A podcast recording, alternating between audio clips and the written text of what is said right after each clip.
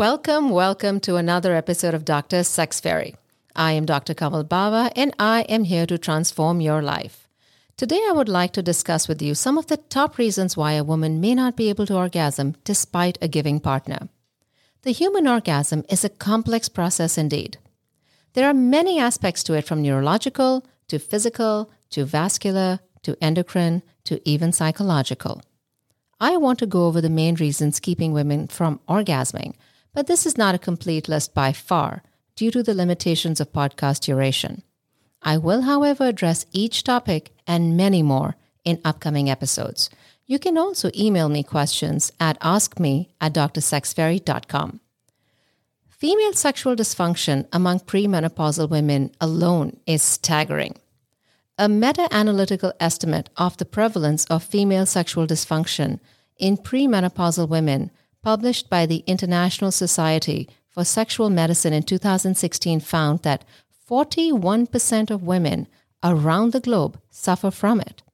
In a different probability sample of sexual behavior in almost two thousand American women, aged eighteen to fifty-nine, the prevalence of female sexual dysfunction was estimated at forty-three percent, and trust me, it only gets worse with age.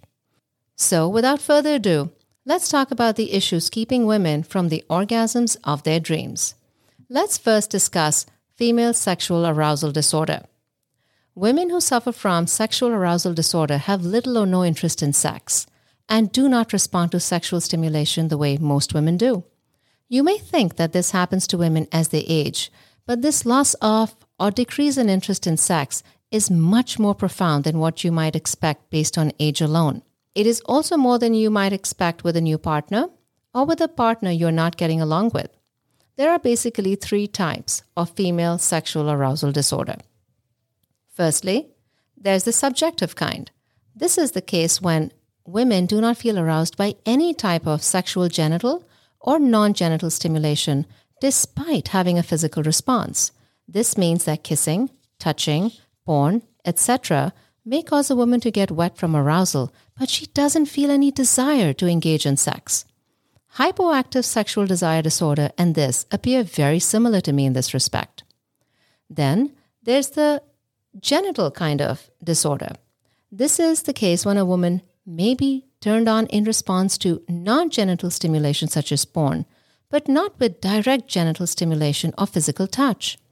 We tend to see this more in postmenopausal women, where hormones are not in balance. These women often have inadequate vaginal lubrication.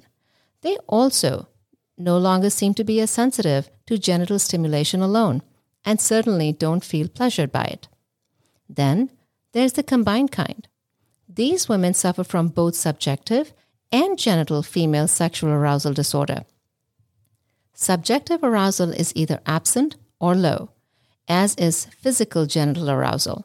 They display no outward signs of arousal, such as a swollen clitoris or wetness. Why does this occur? Well, in my opinion, there are two main categories. Firstly, the issue may well be psychological. A history of childhood abuse or trauma, adult abuse of any type, rape, et cetera, can have a direct impact on a woman's ability to get aroused. As I have said many times before, your most important sexual organ is actually your brain. Secondly, the issue may well be physical. As women age, hormones are usually off-kilter. Estrogen and testosterone may both be low. Low estrogen can lead to thinning mucous membranes that tear and bleed. Vaginal lubrication is no longer what it used to be. Sensitivity also plummets. Lower testosterone levels affect sex drive and performance directly. The same happens in men, as a matter of fact. Low testosterone levels are absolutely no bueno. Vaginal laxity is also something that comes with age. This is a looser vagina. The other thing causing this can be childbirth and even sex over a long period of time. Certain medications such as S S R I antidepressants, beta blockers which are used for high blood pressure, neurological medications such as those for seizures can all cause lower libido. Chronic illness such as diabetes can cause nerve damage and lead to less sensitivity, not only in the limbs, but in the genitals too. Let's now discuss female orgasmic disorder. These women are aroused mentally and physically, but are unable to achieve orgasm despite ample stimulation. There are different types of female orgasmic disorder. Firstly, there's lifelong or generalized anorgasmia. This is where a woman has never had an orgasm. Then, there is acquired anorgasmia. This is where a woman used to have orgasms but cannot seem to have them anymore. Then, there is situational anorgasmia. This is where a woman can only have an orgasm in certain situations. Perhaps she can only orgasm with oral sex, or maybe only with masturbation, with or without a vibrator, or maybe only with a certain partner. Then, there's the case of dyspareunia. This disorder is where women are experiencing pain with sex. This could be pain some of the time or all of the time. Millions of women suffer from this worldwide and at all ages. The pain can be in the vulva, in the vaginal canal, deep in the pelvis, or even right at the vaginal opening. It can start gradually or even abruptly. According to the American College of Obstetricians and Gynecologists, about seventy-five percent of women have pain with intercourse at some point. That's quite a number. The reasons why most women develop dyspareunia are very similar to the reasons why they develop other kinds of sexual dysfunction, for instance, hormone changes. Then there is a case of depression, anxiety, or other issues such as trauma or abuse. You can even develop this due to some birth control pills and other medications.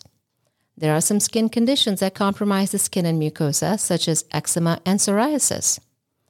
Then there's a case with vaginal atrophy, or the deterioration of vaginal tissue that is caused by various factors such as estrogen loss.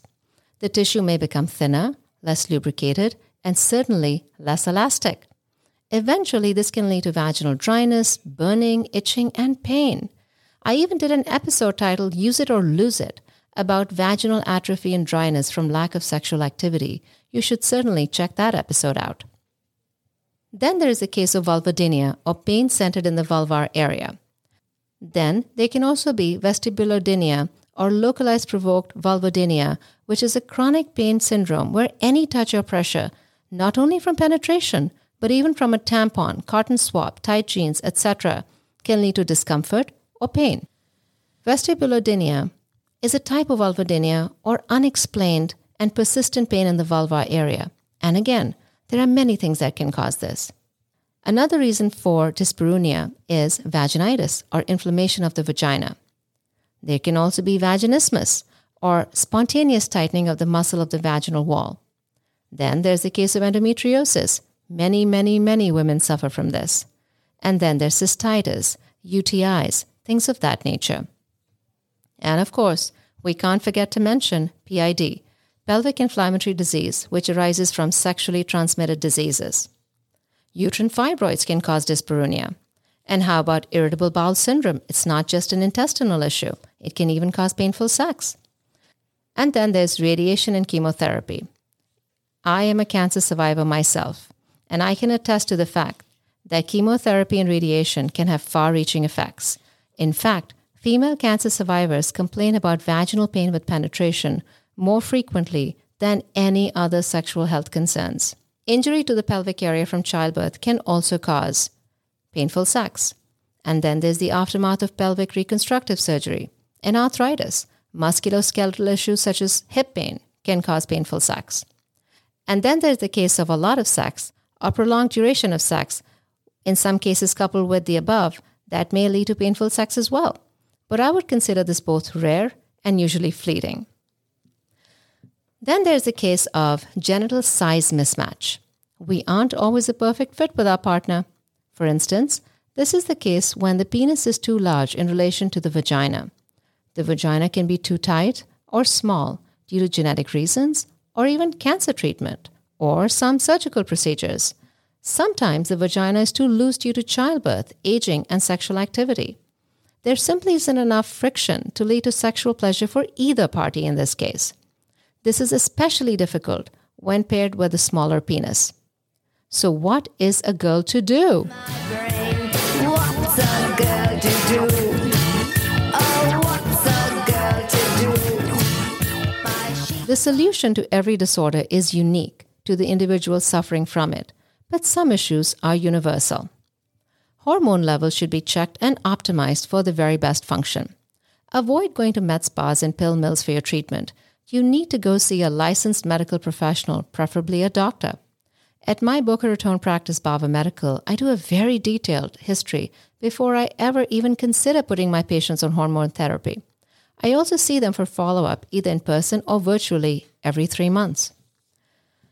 You must also seek therapy, psychological therapy, that is, when you don't feel like your best self or are facing any major issues in life. Then, there's vaginal rejuvenation. Vaginal rejuvenation has reached amazing heights in today's day and age. I am using various forms of treatment from platelet-rich plasma, or P R P, to acoustic wave therapy, to vaginal lasers, to medications, and so much more. I am doing O-Shots, which are literally orgasm shots for women. I also put P R P into the vaginal canal itself. I should probably clarify something here. I am using a stronger form of P R P called platelet-rich fibrin matrix, or P R F M, which is more concentrated and gel-like and uses more concentrated growth factor from you to stimulate your own stem cells. Do check out episode ten, which is The Happy Vagina, How to Get Your Groove Back, to learn more about treatment options and amazing outcomes. And remember that preservation is far better than restoration. Seek help earlier in life before things turn into a disaster. A patient of mine once commented in one of my YouTube videos that she did not understand why she was being judged for undergoing vaginal rejuvenation in her late twenties after childbirth, when no one seems to question people her age going to the gym. I could not agree more. Start early in life for the best outcomes, but even if things have gotten out of control, get help. There is always something that can be done to improve your quality of life. There is no reason to suffer anymore. Self-love and self-care are important. While my treatments save marriages and relationships, it is a radical improvement in my patients' outlook on life and sense of self-worth that mean the most to me. We will definitely continue this discussion in further episodes, but feel free to reach out to me with questions and comments at ask me at d r sex fairy dot com. I hope you enjoyed the Doctor Sex Fairy podcast today. I would love to continue this conversation with you. If you would like my top three secrets for amazing sex, send me an email at ask me at d r sex fairy dot com and I will share them with you. Don't forget to follow this podcast and leave me a five-star review. Until next time.